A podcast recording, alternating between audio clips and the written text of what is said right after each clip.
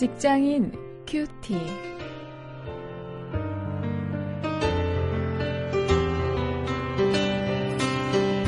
여러분 안녕하십니까? 1월 8일 오늘도 우리가 하루의 삶을 통해서 하나님께 큰 영광 돌릴 수 있기를 원합니다.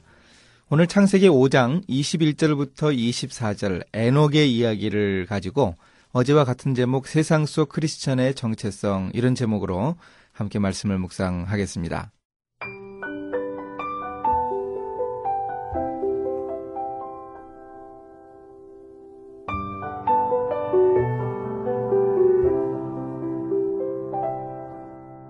에녹은 65세에 무드셀라를 낳았고 무드셀라를 낳은 후 300년을 하나님과 동행하며 자녀를 낳았으며 그가 365세를 향수하였더라.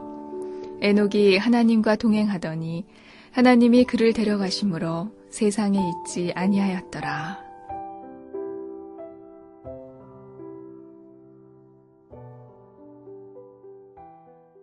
여러분 어떻게 생각하십니까? 하나님과 동행하는 삶은 어떤 삶을 얘기합니까? 우리가 하나님과 함께 한다, 하나님과 동행한다, 이런 이야기를 많이 합니다만, 어, 어떤 모습이 과연 하나님과 동행하는 것일까요? 그 에녹의 삶, 오늘 우리가 보는 에녹의 삶이 어, 그런 하나님과 동행하는 모습을 보여주고 있습니다. 어, 물론 이 부분도 우리가 추상적이라고 생각할 수 있겠습니다만, 분명한 특징을 보여주고 있습니다. 이 에녹은 기도원에서 살지 않았습니다. 이 타락 이후에 가인의 후손들이 하나님이 없는 세상 문명을 주도했죠. 그 에녹은 그 문명에서 벗어나서 홀로 하나님과 교제하면서 산 것이 아니었습니다. 성경은 이 에녹이 65세에 무드셀라를 낳았고 또 그 후에도 자녀를 낳으면서 살았다 이렇게 표현해 주고 있습니다. 적어도 에녹은 이렇게 가정 생활에 충실하면서 세상 속에서 살았습니다. 그러면서 하나님과 동행했던 것입니다. 하나님과 동행하는 삶의 본질은 이렇게 정상적인 가정 생활과 직장 생활을 감당하는 것입니다. 또 국민의 의무, 또 세계 시민의 의무도 제대로 감당하면서 이 세상 속에서 살아가는 것을 말합니다. 그렇게 하는 것이 하나님을 기쁘시게 해드리는 일입니다. 이 구약의 히브리어를 헬라어로 번역한 70인역 성경은 이 동행이라고 하는 이 단어를요, 기쁘시게 한 것, 이렇게 번역을 하고 있습니다.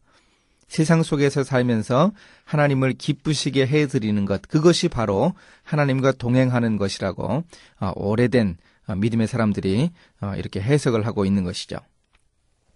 24절을 보면 이 에녹이 하나님과 동행하면서 살다가 하늘로 불려 올라가는 모습을 볼 수 있습니다. 죽지 않고 하나님에 의해서 데려가심을 입었는데요. 에녹의 이 승천이 오늘날 우리 성도들에게도 예표가 됩니다. 바로 그리스도의 재림이 있을 때 죽지 않고 휴거될 성도들의 그 그림자를 여기서 보여주고 있는 것입니다. 마찬가지로 우리도 세상 속에서 살아가면서 하나님 곁으로 불려간다는 그런 소망을 가져야 합니다. 우리에게는 사모할 본향이 있지 않습니까? 우리는 시민권을 하늘에 둔 자로서 구원하시는 예수 그리스도를 기다리는 그런 삶을 살아야 할 것입니다. 에녹이 이렇게 승천한 모습, 그래서 하나님과 영원히 동행하게 된 모습을 보면서 우리도 그런 소망을 가지고 주님의 재림을 기다리는 그런 성도가 될 수 있어야 하겠습니다. 오늘도 하루 일하면서 어, 이렇게 하나님과 동행하는 삶, 그리고 우리도 언젠가 불려간다. 어, 하나님께서 우리를 부르신다 하는 이 종말 신앙을 생각해 보면서 일할 수 있기를 원합니다. 이제 한번 말씀을 가지고 실천거리를 찾습니다. 일터에서 우리가 예수님이 나와 동행하시는 것, 이것을 좀 느껴봐야 하겠는데요. 여러분 일하시면서 좀 예수님과 대화를 한번 해보시면 어떻겠습니까? 어, 한번 소리를 내서 이야기하면 옆에 사람들이 놀랄 테니까는요. 속으로 한번 예수님과 대화를 어, 해보시죠. 결제 서류를 결제를 받아야 할 일이 있다면 어, 그걸 먼저 예수님과 한번 의논을 한번 해보고요. 어, 이렇게 한번 좀 대화하는 그런 삶을 좀 오늘 살아볼 수 있기를 원합니다. 이제 함께 기도하시겠습니다. 하나님, 하나님과 동행하는 삶을 살게 하옵소서 교회뿐만 아니라 일터에서나 가정에서나 제가 살아가는 삶의 모든 터전 위에서 하나님과 동행하며 하나님을 기쁘시게 해드리는 삶을 살게 해 주시옵소서. 예수님의 이름으로 기도했습니다. 아멘.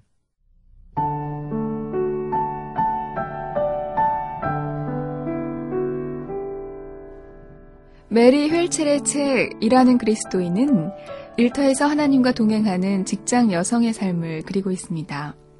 남편과 사별한 프렌이 새롭게 직장 생활을 시작하면서 일터에서 주님과 함께 일하는 이야기입니다. 그런데 그녀의 동료 중에 오만 불손한 사람이 있었어요. 어느 날 프렌이 회의실에 들어섰을 때 마침 그의 옆자리만 비어 있었습니다. 그녀가 그의 곁에 앉기 싫어 망설일 때 예수님이 말씀하십니다. 고린도 후서의 말씀을 기억해 보아라. 바울이 내 제자가 되는 자들은 향기를 지녔다고 했지? 바로 그리스도의 향기 말이야. 그런 자들은 더욱 진리에 목말라 하고 더 많은 상처를 가지고 있단다. 당신은 일터에서 주님과 동행하십니까?